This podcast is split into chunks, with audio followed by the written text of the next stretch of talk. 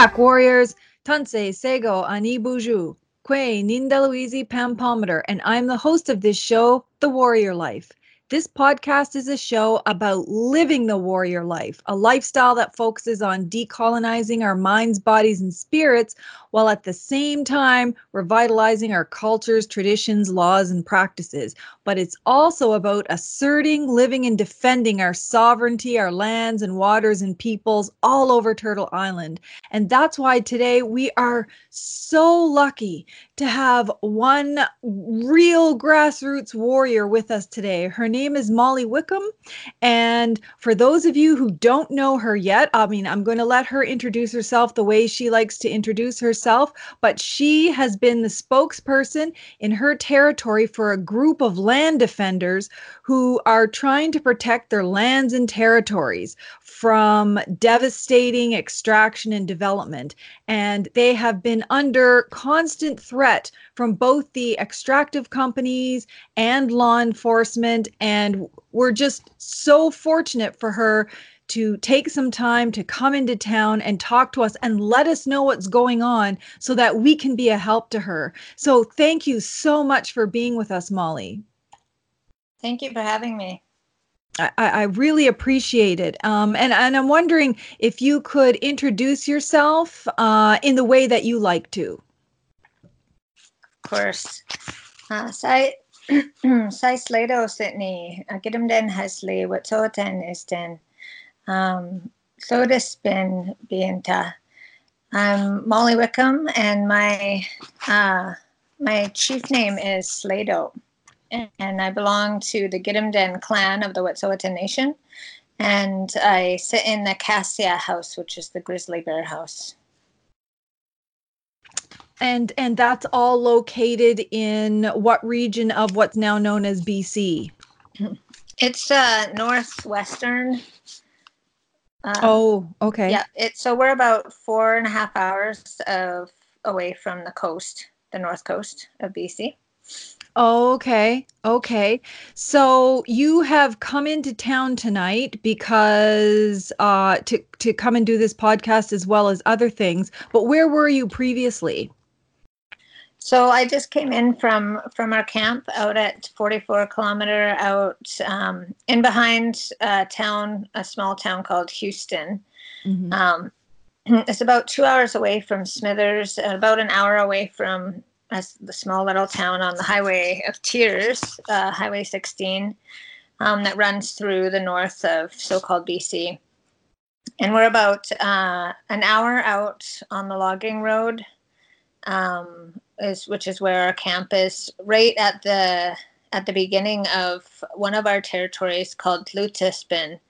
And uh, that's a Cassia House territory that we've been occupying um, myself my and my family since 2012 but more recently um, and probably what people are more familiar with is the last uh, for the last almost year now since last december we've been occupying our territory at Ludispin um, on 44 kilometer at the Gidimt'en checkpoint.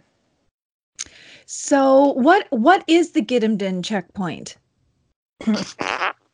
Um, it's a it's right at the right at the beginning of one of our territories, and mm-hmm. it's a it's a camp that we've established there, and it's actually on an old village site, and so we're right on the, a creek that in the English name is called Lamprey Creek, and it used to be full of lamprey eels. And so all of the Wet'suwet'en people, not just Gidimt'en, but all of the clans, we have five clans within our nation, would come and um, harvest lampreys here. And so it's an old home site for many Wet'suwet'en people. And so we've reoccupied this space um, as a checkpoint to monitor the territory, to um, defend the territory against industrial projects like Coastal GasLink pipeline project that's currently um, trying to force their way through our territories. Okay, so now for for the people that aren't familiar with the different like BC territories and nations, this is part of the larger Wet'suwet'en Nation territory, right? That's right. We have within our nation, within the Wet'suwet'en Nation, we have five clans and we have 13 house groups. And so within each clan, there's different family groups, which we call house groups, because we all used to live in the same um, big house, in the same house. Um, and so we organize our territories according to our clan system of governance. And our territories, we have 38 distinct house group territories throughout 22,000 square kilometers of territory that ranges in between what's now known as Burns Lake, BC, to um, just past Witset, BC, the, the reserve community of Witset. And so 22,000 square kilometers is the number of territory or the amount of territory we have, but each house is responsible for specific tracts of land within that. And so that's what we're doing um, as Cassia House is that we're protecting our one of our main Cassia House territories called Tlutispin. Okay, and so for people uh, might have heard of the name Wet'suwet'en before, it um, probably most familiar with the Supreme Court of Canada case, and I'm not sure if I'm pronouncing it right, but is it Delgamuukw? That's right. Yeah, and so um, for for our listeners' benefit, uh, the Supreme Court of Canada in 1997 had issued a decision um, which confirmed that Aboriginal title does in fact exist, basically confirming what we already knew. It was like Native territory, um, and so this is the the territory that you're talking about is all of this traditional territory and Aboriginal title territory, right? That's right. Yeah, okay. all of this territory was um, is documented and established in, within the Supreme Court. Um, there's testimony given about every place name, every tract, every house territory by different experts and chiefs within the nation throughout the Delgamuukw Gisdaywa court case um, that you know that solidified in within this Western system that we've never extinguished title to our territory. So these are lands in dispute that um, that we know that we govern. We've never stopped governing these lands, and we continue to do so. And that's exactly what the Gidimt'en checkpoint is about. That's exactly what the Unistoten camp is about. Their healing center, their occupation of their land, and now one of the other clans and houses within the Laksamisu um, also within the Wet'suwet'en Nation, they're also doing the same thing. And this is all comes back to our governance system, which is documented in detail in the Delgamuukw Gisdaywa court case, um, which has been recognized by the by the courts mm-hmm. um, and by the governments, pro- the province and the federal government, and yet still on the ground, we're seeing it oppressed, suppressed, and we're receiving, you know, the the fallout of RCMP um, and industries control and power over our territories. So, you know, you, you, raised an issue here. So, we talked about your traditional territory, and the courts have recognized it. And even in the subsequent Chilcotin case, they talked, you know, what Aboriginal title means, and it means exclusive use, occupancy, benefit, governance, and um, that was my one of my questions to you was that is that what you know this access point is about? Is I mean, it's clearly about, like you said, monitoring the territory, and essentially that's a form of governance over that territory. Yes, that's right. Um, we've always occupied our territory. We've been really lucky at all at keeping our governance system intact. Mm-hmm. So our clan governance system has been utilized consistently since the time of contact. We didn't ever stop utilizing our governance system. And so this is one of the main aspects of our governance and our self-determination is that we have the right and the responsibility to control access to our territory. You know, UNDRIPs come along and there's all these other things that are supposed to affirm that for us, but we don't we've never needed that affirmation. Mm-hmm. We've just been always doing it. And so this is one way that um, the Unistoten have been doing it for the last 10 years. And and we've started to do the same thing um, in a more serious, controlled way um, for the past year. but it's about knowing who's coming into our territory. We have very strict trespass laws. We have very um, strict protocols around how to access territories that aren't ours. So even within our nation, we have our laws set down about how to access other clan territories. There's no um, there's no free access to anybody. We don't just go into somebody else's clan territory and take what we want. Um, we sure wouldn't go into another nation's territory mm-hmm. and do what we want and take what we want. Um, and so we have that same responsibility to know and control who's coming into our territory. Well, and and that's an important part of you know asserting living and defending your sovereignty and your self-determination. It's it's an action. It's not just um you know sometimes people say oh i have a right to be self-governing but you actually have to be governing. That's right. And that's something that we have um, as Wet'suwet'en, you know, we've recognized that as a very important way um, to live out our laws. So we have a constitution um, that's being drafted and developed that that codifies all of our traditional laws that strictly are Wet'suwet'en law, our Naknuaten. Um, and so we have all of that intact and we live it on a day-to-day basis. And the one thing that was missing for for years was like a, really organized way of um, of implementing those laws those territory access laws on the territories. Because the place where we're at it's really remote. There's no homes out there other than our home and uh, Freda Huson's home and the healing center on Unistoten. So there's no it's not a residential area. It's an area that's pretty much just bush and wilderness and wild animals and um, and so industry has taken a huge interest in that because they think that if nobody's there nobody there's no control or there's no regulations over what they can and cannot do so they think that they have free reign over that whole piece of territory and a lot of that territory belongs to Gidimt'en. So, you know, for the for the benefit of our listeners, can you tell us what is happening in your territory right now? What like uh, a lot of people might not be familiar with um, uh, Coastal Link uh, pipeline. So, can you tell us what's happening? Like, what's the issue and how did it develop? Right. So, it's actually it goes back quite about 10 years since Unistoten started their their checkpoint um, and they're controlling access to their territory. But we've been struggling against uh, pipeline companies that carry oil as well as uh, fracked gas. And they're they're attempting to to build all of this these pipelines through one major energy corridor directly through the heart of our territory.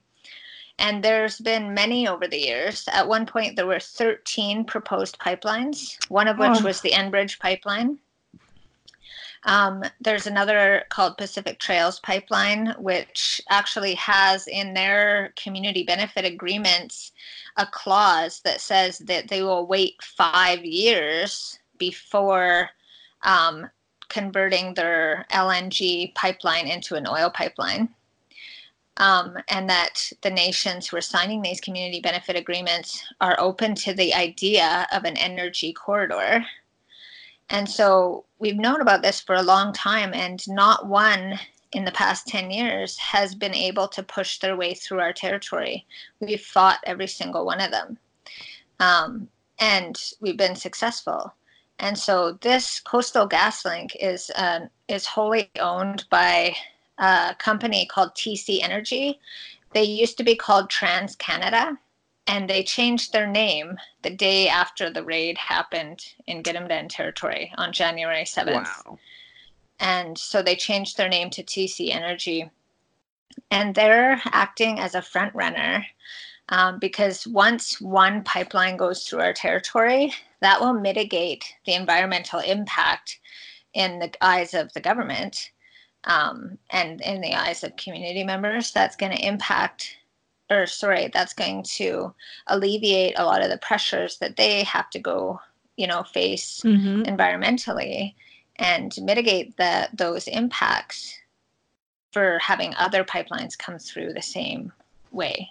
So um, we know that this pipeline specifically, Coastal GasLink, is the one that's trying the hardest. They're pushing, they're using, they're pulling out um, every stop to make their way and be the first to push through so that they, all of the other ones can follow. So where what's the situation right now? You've been successful in keeping all of the other pipelines out of your territory. Um, and I saw a video uh, where uh, and it's called Invasion. And it was, I, I, believe you were the you were one of the people in the video, and it was Coastal GasLink saying we have an injunction. So that, ref, I mean, clearly they're using litigation. Where is that at right now?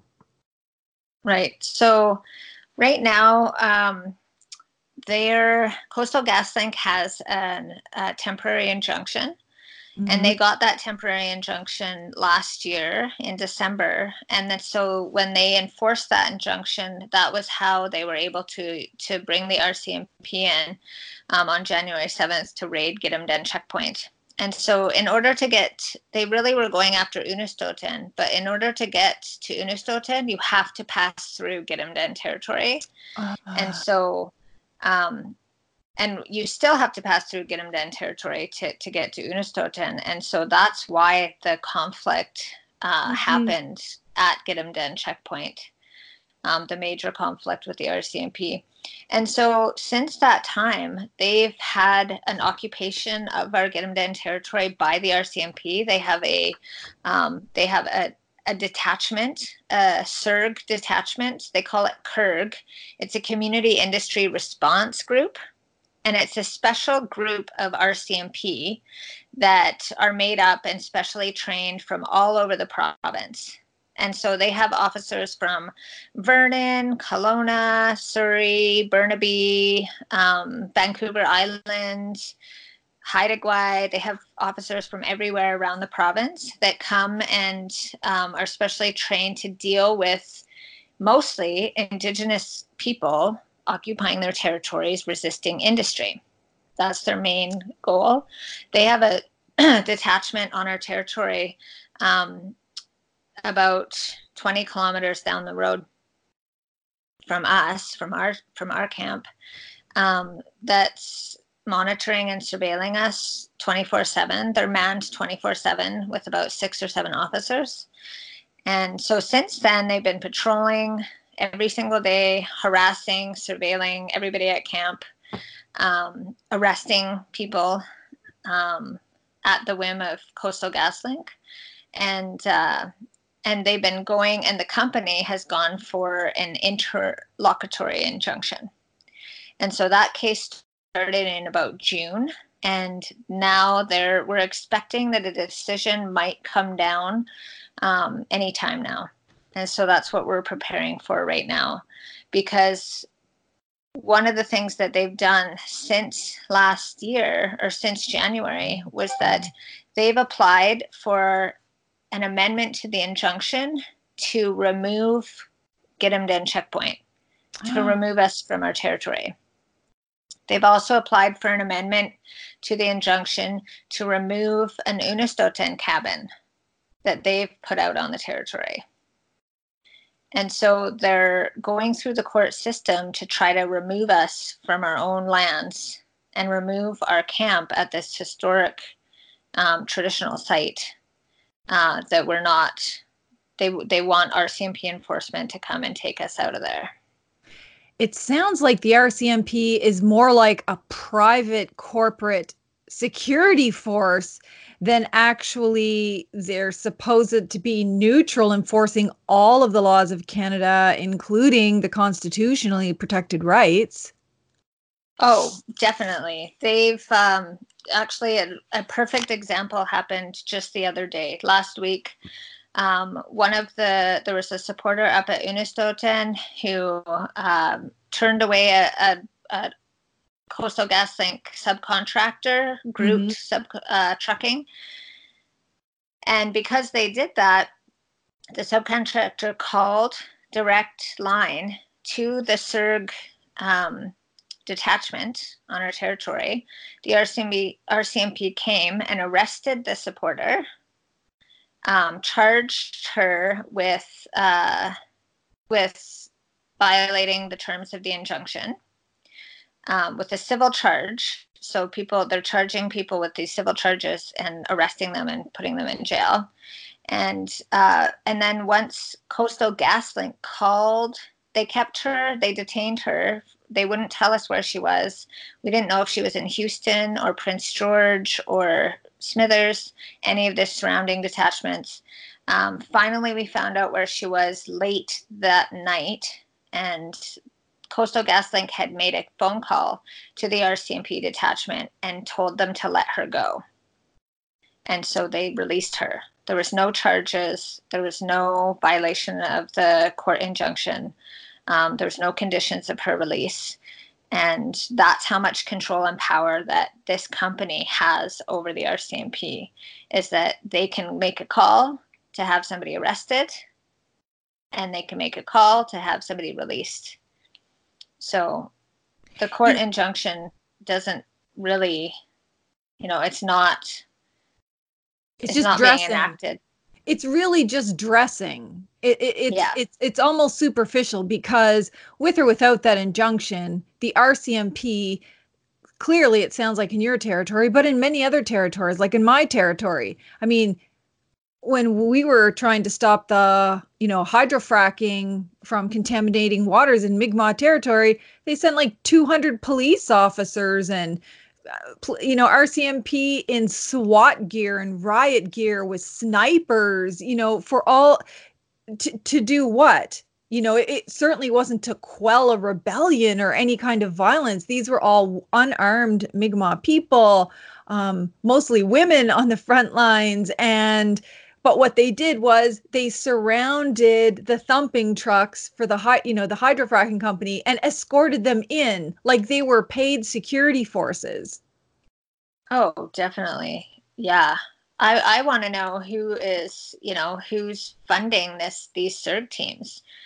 Because the amount of funds that it takes to man that detachment, a whole separate RCMP detachment that's larger than the RCMP detachment in the neighboring community where there is a whole town of residents. Like I don't believe I don't believe for a second that you know that the government is necessarily just funding this. There's money other money coming from somewhere. And if so how is that justified you know in the canadian taxpayers eyes that they're they're paying for these rcmp officers to be act as private security for coastal gaslink. And yeah, and we're talking about like, you know, if the RCMP, uh, you know, they're not supposed to be the private security forces of all of these extractive companies, nor are they supposed to be the private security forces of government either. They're actually supposed to uphold all of the laws in Canada and, you know, set aside the fact that they should also be hold, holding up Indigenous laws.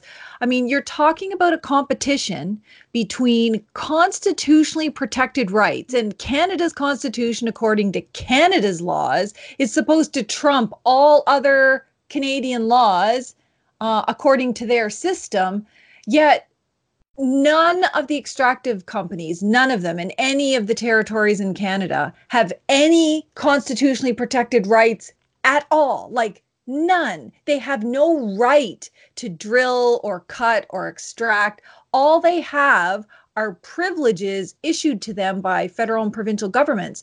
So if the RCMP had to look at that and say, hmm, I, I wonder which law applies here, there's there should be no doubt that it's the constitutionally protected laws over these, you know, uh, permits and licenses and leases which are not constitutionally protected.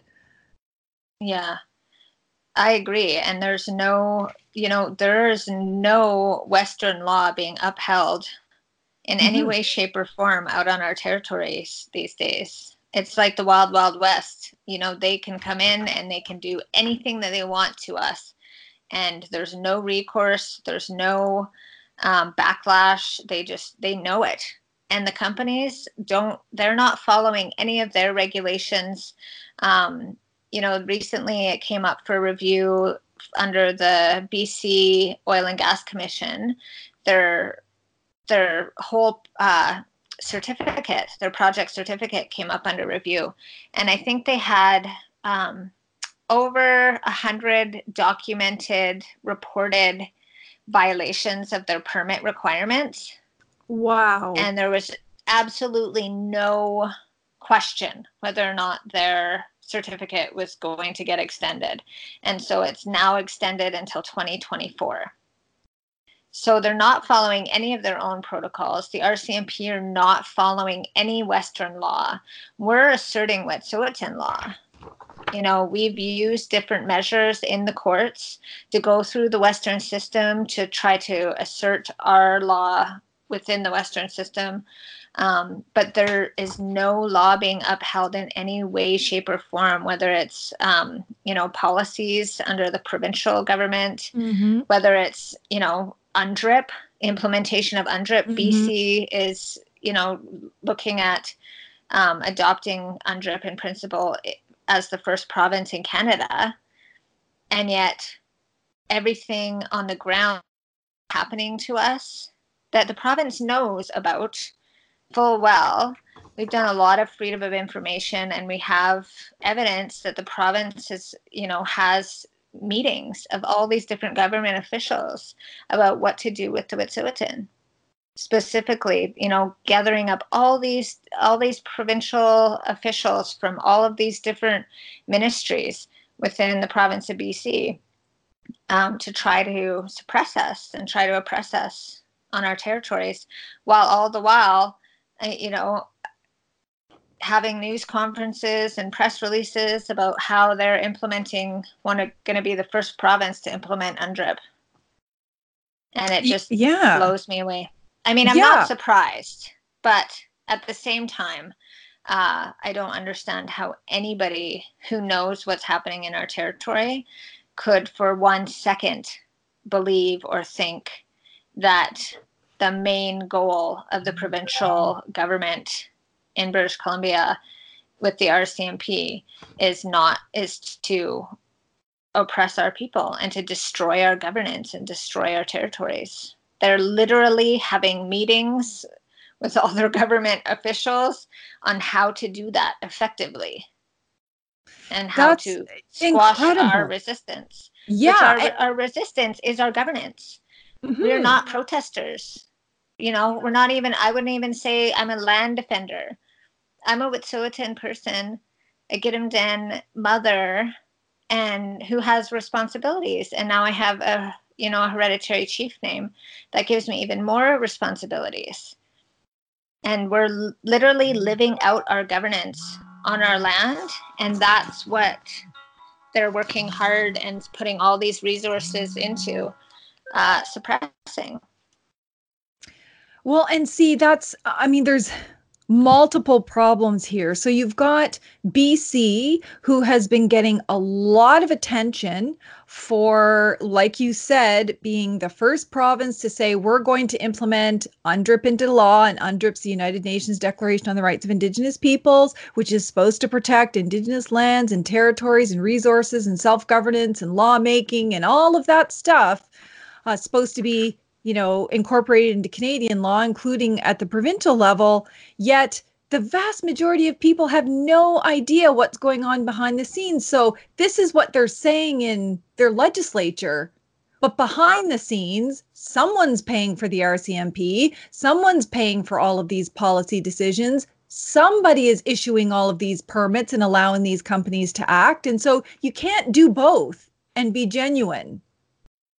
Oh, definitely. And the province is is you know they're they're saying they're taking a hands-off approach that they're not getting involved that you know like they're the ones under their own law that have the duty to consult yeah. with indigenous nations you know Gidimt'en when the injunction first came down, the company went after Freda Huson, who's the spokesperson for Unistoten, and Warner Naziel, who is a hereditary chief in the Laksamasu clan, went after those two as individuals and tried to bypass our whole governance system and the fact that Unistoten Healing Center has been there as a project of the Unistoten clan, the house group in the clan, since the beginning.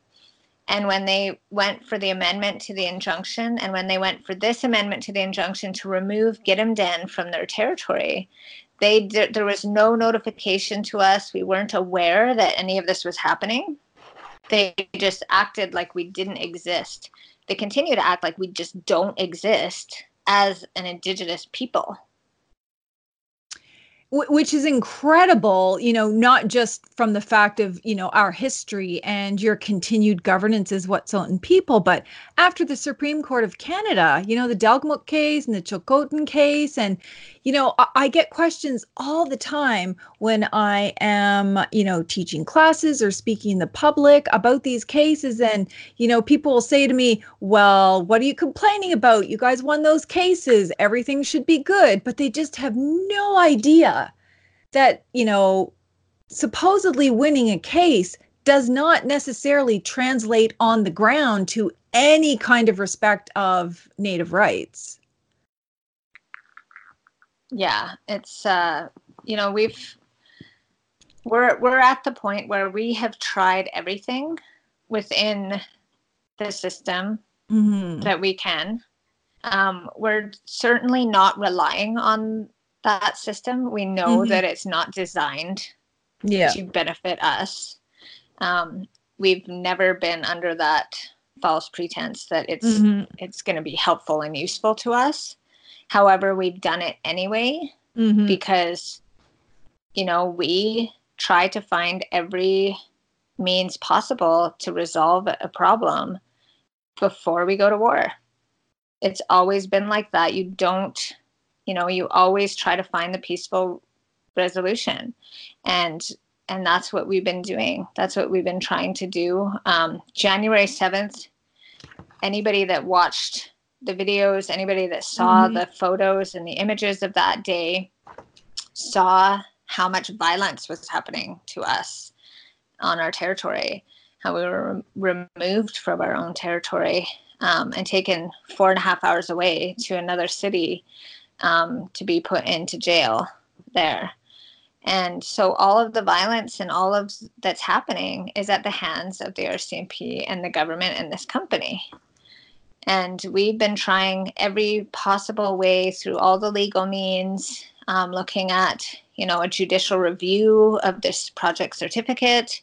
Um, we're, you know, we're launching some fundraising campaigns to help with all of the legal costs. Mm-hmm for all of the different things. We're suing in a civil case CGL and their subcontractors Domcor and Blast Pro for destroying our camp after the raid. They came in with, you know, heavy machinery and dump trucks and tore down our whole camp once already. And they're planning to do it again, you know, and we're just fed up. We're at our limit. And, uh, you know, things are coming to a head again you know, it's almost been a year and things are coming to a head again where, um, you know, we can only be pushed so far. Well, of course, and and for BC to to act like it even has the ability to be hands off on this is just it it it such a does such a disservice to Canadians. You know, it's it's propaganda at its best because I mean, it's only federal or provincial governments that issue licenses, leases and permits and authorizations to these companies and with all of those uh, things come legal duties, constitutional legal duties, you know, aside from even indigenous laws that also have to be met. But there's also constitutional legal duties with corresponding obligations and associated liabilities. And it they simply can't say well this has nothing to do with us because the courts have long settled even under their own Canadian system that it's not these extractive companies that ha- that carry that duty like federal and provincial governments. So it just uh, the only thing I can think is that BC assumes that because most of this is happening in territory which doesn't have like a 24 hour media stream and 24 hour cameras, that the vast majority of people aren't going to know what's happening. Yes, and that was the, definitely the case on January 7th. They um, you know, they took down any of our all of our contact. They took down the media um, the internet. They didn't let they didn't allow media in um, to the territory. Like I said, we're an hour out on a logging road. We're isolated. There's no Wi-Fi. There's no, you know, we have satellite internet and phone, um, which they took that out right out. So we had no contact with the outside world whatsoever, um, other than the fact that we had media people in camp before the raid happened is the only way that we got the message out and that people were able to see those images. And um, and they didn't expect that. They expected to come in with that you know with a huge tac team um, with ert team with snipers like you were saying mm-hmm. all the they had attack dogs they had everything. Um, and there were you know we had elders that were there and we had um, young people and you know and they and we have children that are at our camp all the time. Like we live there. We we have i have children. There's other other wet'suwet'en people other wet'suwet'en children that are there. Um, and, and so they came heavily armed and didn't expect that anybody would ever know and they don't expect that anybody's going to know exactly what they're doing out there, that there's going to be any backlash on them at all because we're so isolated. And so we've been having to work really hard at ensuring that we're getting the message out constantly and that we're updating people on what's going on. Um, but really, people don't really understand unless you come there and see mm-hmm. what it's like to live there on a day to day basis. Um, how much industry and RCMP are working together and how much surveillance there is. You know, we have helicopters flying over our camp, you know, regularly to monitor and drones um, keeping track of who's coming and who's going, and RCMP driving up and down the road, um, the only access point in and out um, constantly taking down license paper, papers, um, pulling people over, ticketing and fining people for ridiculous things, um, taking people's cars off the road. what? And the only people that this happens to are our people. You know, they're they're act they're preventing us from accessing our own territory and and they're doing it because they feel like they can. They're emboldened by the remoteness. They're hoping that um you know it it doesn't get out there that it doesn't you know like what happened in january where people are protesting and you know calling on government to act. And i, I mean they probably hope that the remoteness and all of that will keep that from happening again um, yeah. But it just sounds like you have an ongoing Oka scenario. You have like it's like nothing has changed. This is a daily thing. And for many people who don't know all the details, and, and I'm one of them, I don't know all the details. There's lots of people who think, oh, well, that was last January, but it's all resolved now and everything's okay. But you know, it's very clear that it's not okay and that the threat is actually increasing, not decreasing. Yes, the threat is definitely increasing. Um, more just recently, we've had uh, we've seen a huge increase in RCMP presence and surveillance. We've seen a huge increase in um, air support and the number of helicopters flying over, the number of RCMP officers coming into the territory. Um, just recently, the head of the E division was, you know, the Gold Commander was in the territory asking to speak with our hereditary chiefs. Um, there's a lot of activity that's indicating that that um, something's going to happen again here pretty quick. So now what's the relationship? So you just referenced um, your hereditary chiefs and so you know the wet'suwet'en nation they have their own laws and their own governance and their own syst- the clans and house systems and territories all of that stuff. What's the relationship between this traditional governance and the um, indian act elected chiefs and councils? Well it's been a strained relationship um, Okay. for the most part, as you can imagine. I Mhm. mean, obviously, the Indian Act Band Councils were put in place for a reason to Mhm. undermine our hereditary traditional governance systems. And they've done that. Um, the hereditary chiefs have always remained um, steadfast in their vision and their the fact that they are not willing to fight our own people. And Mhm. so, in the sense that the Indian Act band chiefs are Wet'suwet'en people, yep they belong to a clan, they belong to a house. And so, we've been trying to deal with those issues within our traditional governance system in our Mhm. traditional way. Um, however, they've also very strongly asserted that Indian Act bands do not have any authority on the 22,000 square kilometers of territory. They act as a um, as band counselor, like as chief counselors over the reserve. They're responsible for the function and the services of on reserve land and the hereditary chiefs are responsible for the whole rest of our territory. Um, and so they work together in a lot of ways. And then, but when it comes to, you know, community benefit agreements and money that's going to go to the reserves, they've worn them down. You know, over many, many, many communities have signed on to this pipeline in particular most of those communities they didn't do community consultation and Wet'suwet'en band was the last one to sign on out of all the Wet'suwet'en communities and they had two community referendums where they voted and they had community consultations to say do you want this or do you not want this because they were being offered all these millions of dollars by this company and yet they had a protocol agreement with the hereditary chiefs stating that they could not make any decisions on the traditional territories of the five clans.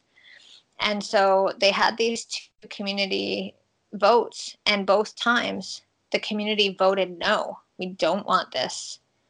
None of the other communities that signed on, like none of the other reserves that signed on, had any community votes or community consultations. It was Wow. just strictly the chief and council that made that decision. And so in the end, Witset ended up having a closed door vote where just it was a blind vote, so nobody could see who voted yes and who voted no. And they voted to go ahead with the project. And so when you look at, you know, that's one of Coastal GasLink's main arguments is that all the bands along the route have signed on. You know, a majority of them, not all of them, but a majority of them have. And we know that that's not representative of our people. Right That's not representative of the actual people that live in those communities. Well, So- and and in, in even in the court cases like um, the Delgamuukw uh, case, it wasn't brought by a chief and council. It was no, brought it was by, brought by the, the 13 house chiefs, the Yeah. hereditary chiefs. And so we've like, and everybody knows our system. You know, obviously there's some people that don't know our system, but, um, you know, for the most part, people participate in our traditional governance system. Mhm. And it's just a ploy of the company and the government to try and divide us and make it look like we aren't unified, make it look like we, you know, we just can't decide amongst ourselves. And and that actually, you know, and this is one thing that's been put out there is that the that the chiefs are being the hereditary chiefs have always had this stance no. And we've confirmed it in our in our Balhats, in our governance hall, in our like in our potlatch hall um, over and over and over again all the different clans and all the clans as a whole nation have confirmed this in our feast hall. It's law, it's in law that this cannot happen. And so anybody that's going against that is breaking our law. Um, and so it's a it's a major issue within our nation. And also we recognize that that it's not it's not our problem alone. This mm-hmm. is a mm-hmm. problem that's created and fueled by industry and government to try to, you know, take control of our lands. It's it's been the same goal for the last 500 years for you know our territory. It's been about 150 years since we've you know been in had contact and uh, you know permanent occupation of our territory. So for us it hasn't really been that long but the objective has always remained the same. And we see it and we see it very clearly. And you know we're just so lucky that we still have our governance system intact on our territories and that we have enough territory that is intact left worth fighting for. Like we have Wedzin-Kwa, our river, where they're planning all of the all of the proposed pipelines converge at one critical point, and that's under our river, the headwaters of our whole river system, and that flows into the it's the Bulkley River, and that flows into the Skeena, and that's the headwaters where all the salmon come. The major Pacific coho runs come um, and we drink out of that water. Like when you, if you come at, you know, if you ever come to one of our camps, you'll mm-hmm. be drinking the water straight out of the river because that's how pristine it is and that's how clean it is. Wow. And that's what is at stake here for us. So, I mean, the situation, you know, can can potentially get worse as the company keeps pushing and pushing and the RCMP keep pushing. If you if i guess in terms of what the solution is if you had direct access to the prime minister of canada or the bc premier what would you say is the solution here i mean the, the solution is that the government needs to acknowledge and respect our decision making processes and our governance structure because that's what is in place and that is what they're fighting so hard against because that's that's our way of managing our territory. You know we, we don't have to come up with a whole new way to do that. Mm-hmm. we we already have one and that's what they're fighting us on and so we need them to recognize and let us you know and to to allow us to do what we've been doing for thousands of years. You know, it's not in this day and age, you know, people think, oh, yeah, like indigenous culture is celebrated and indigenous mm. people are allowed to be who they are. Yeah. Well, we're not. no. We're not allowed to be who we are. We're not allowed to exist as Wet'suwet'en because if we were allowed to exist as Wet'suwet'en, we wouldn't be thrown in jail we wouldn't have sniper rifles pointed in our faces. We are literally not allowed to exist as Wet'suwet'en on our territory here. And that's what needs to happen. We need to be allowed to just be who we are on our territory according to our own laws and ways of life. Yeah, and, and that includes deciding who enters your territory for what purposes and who benefits from what's in your territory, including being able to say no to coastal gas or any other industry. That's right.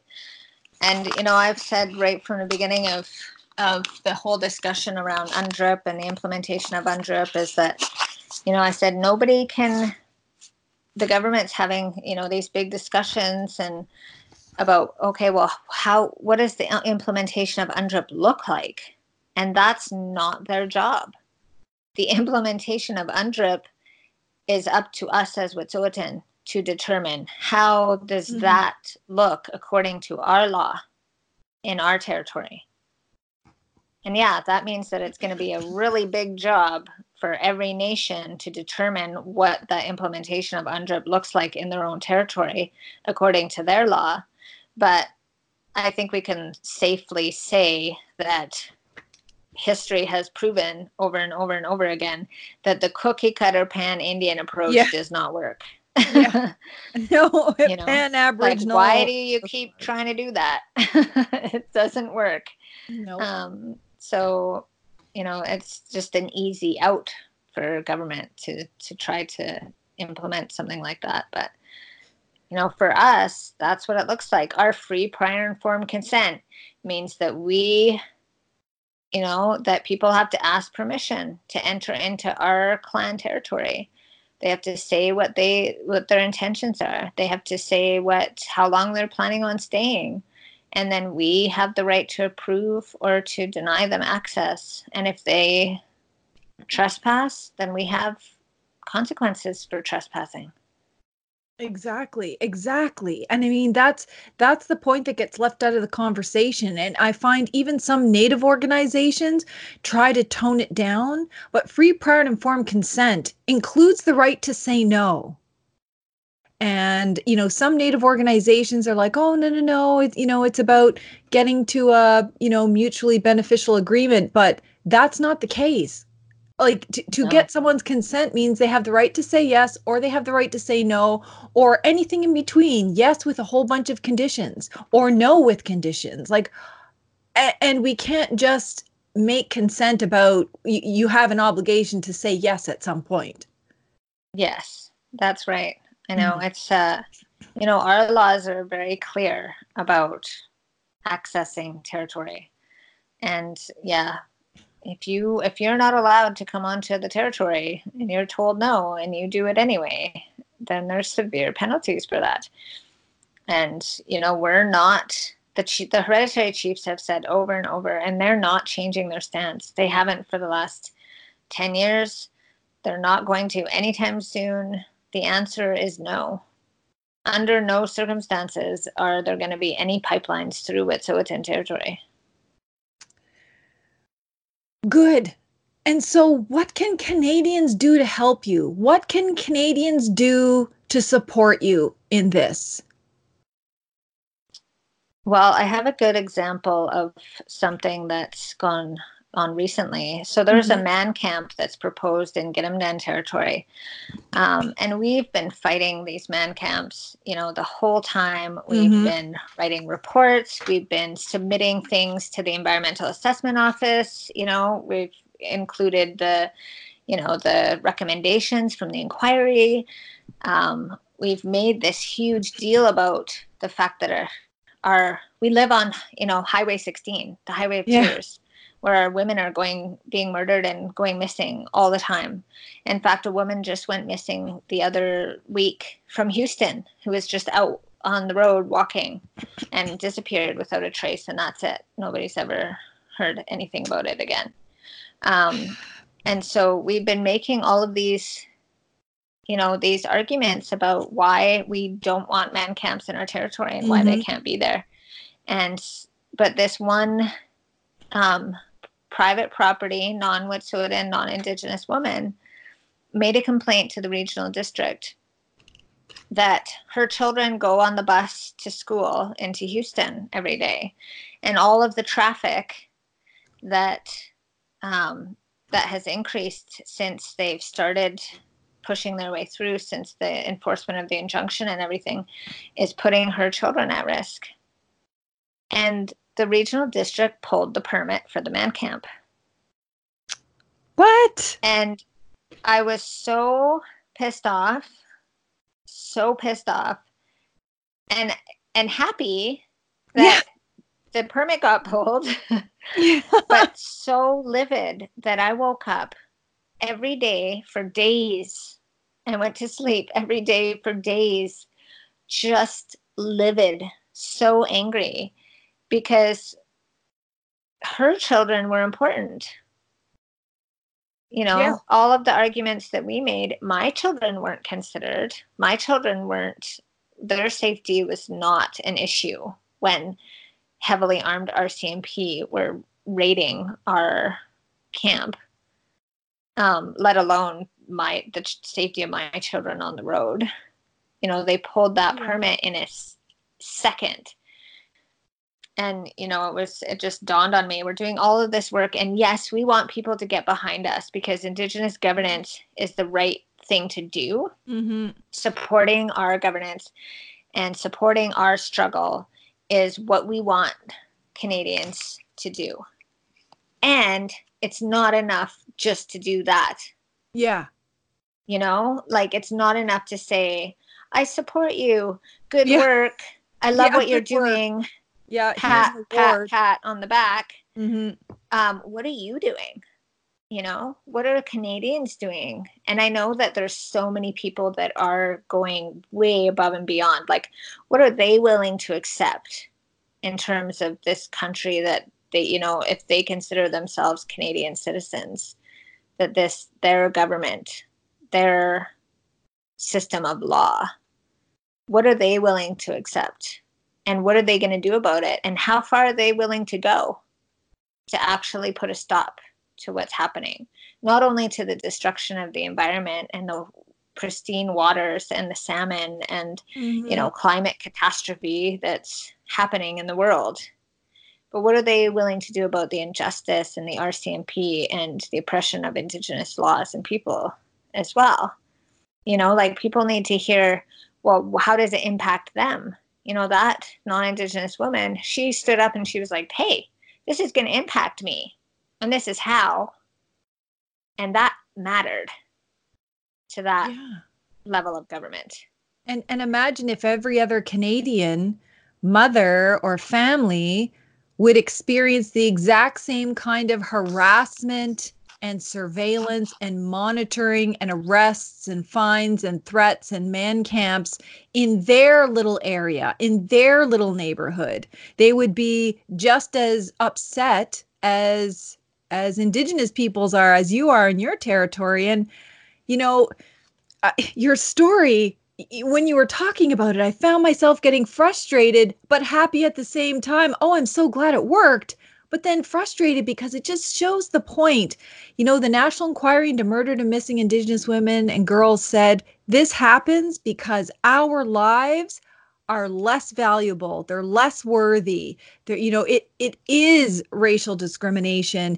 It is genocide. And you know when you have a human rights watch report Human Rights Watch comes into BC to talk to Native women and girls about, you know, sexual assaults and physical abuse and all of the people that were doing that to them were the RCMP officers. Of course, we don't want RCMP officers in our territories. Of course, we don't want man camps where there's higher rates of murder to missing Indigenous women and girls. And in your territory, it's it's even worse because you're by the high, you know, the highway of tears. And I I just can't imagine, you know, your frustration when things like that happen. It's I know in other parts of the country, it's it's it's frustrating and it's really hard to get Canadians to see what's happening and just mm. and eh, you know and just how much it can impact them. Now I understand you have uh, a website. It's the Gidimt'en Yinta Access website. Yeah, so the access is, or the website is yintaaccess.com. Mm-hmm and we have links to the other um, occupations within the Wet'suwet'en on our website as well. So you can okay. find links to Unistoten Camp uh, website and Likhts'amisyu, and then also to our Facebook page to okay. follow along on what's going on. Um, we have a supporter toolkit as well.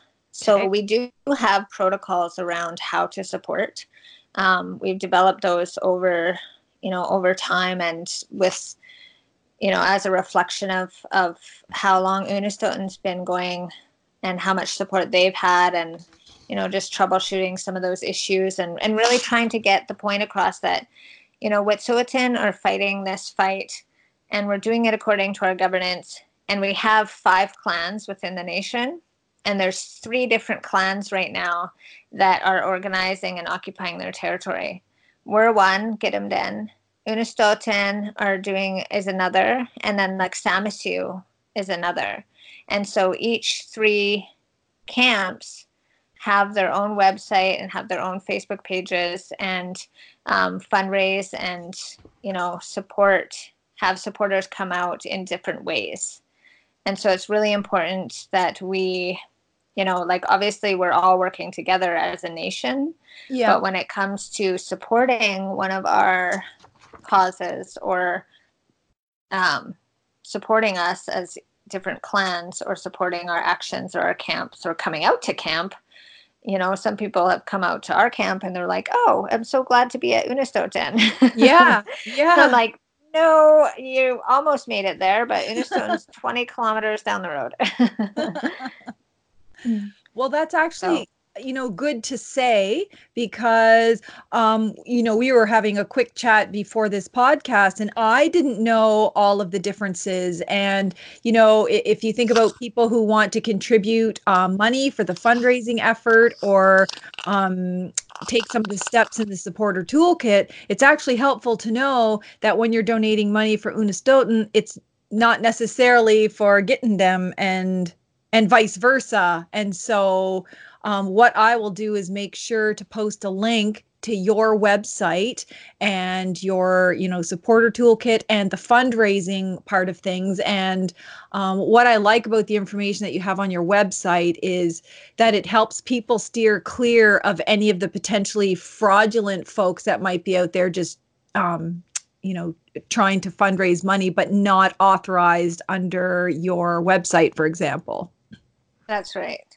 yes so it's very important. That's why we have the protocols put in place and mm-hmm. um, and we encourage, you know, we're all supporting one another as clans. So we mm-hmm. encourage, you know, some people will do a fundraiser and they'll split the money between Unistoten, right. And Likhts'amisyu.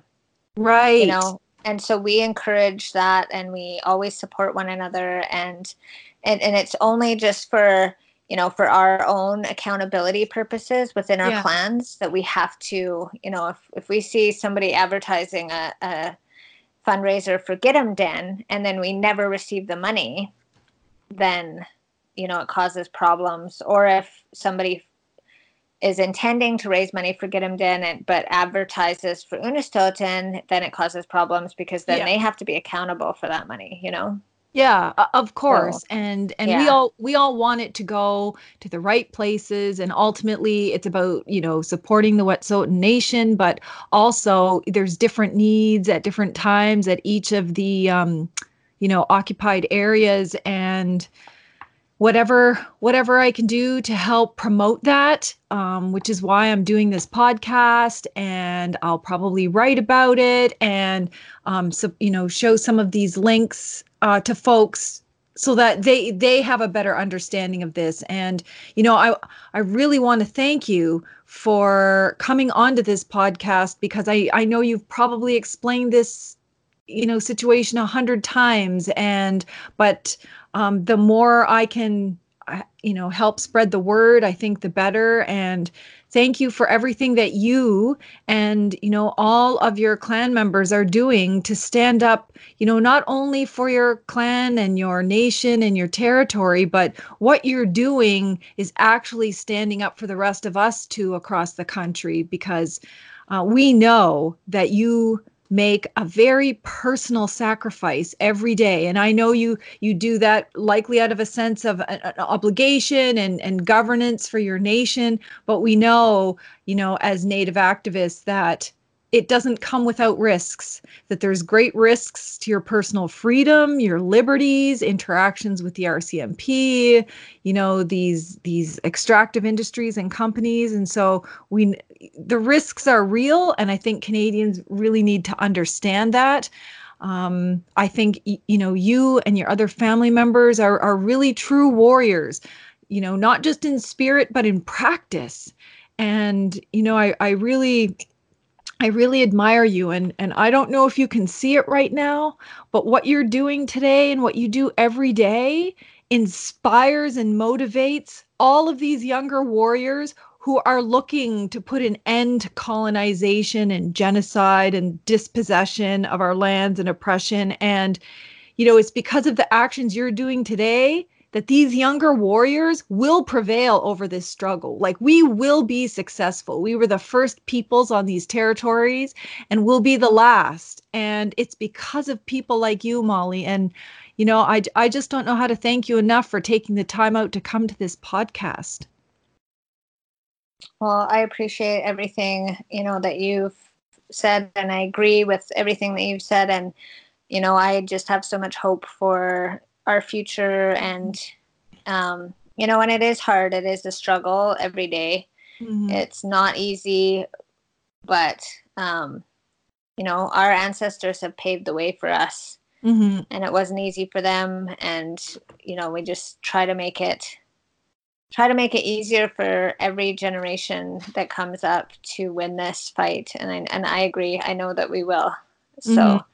Thank you for sharing the message and giving me the opportunity to share you know our story and our message and um, and we'll keep trying to you know keep folks updated as best mm-hmm. we can and to encourage people to follow along and see what's happening and and you know keep your keep your eyes open and your your ears open for call outs and what you know mm-hmm. what we need at critical times and yeah. you know the world is watching our indigenous people are are waking up and watching what's happening and and that makes all the difference in the world to us well, th- well, thank you for taking the time to come on to this uh, podcast. I hope we can have you back for updates when it's good for you, when you're in town, so that we can stay abreast of what's happening. I hope someday to come out there and and support you in person.